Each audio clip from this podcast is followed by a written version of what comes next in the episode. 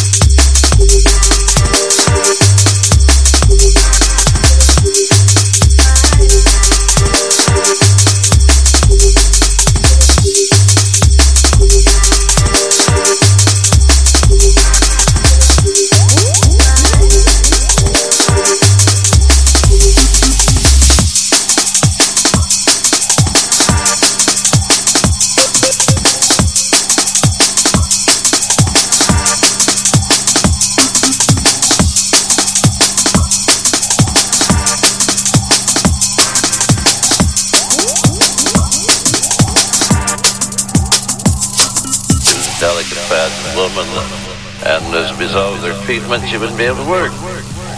And she'd say, that's right. She really told those so-and-sos, and I said, just a minute. Uh, what I told them is one thing.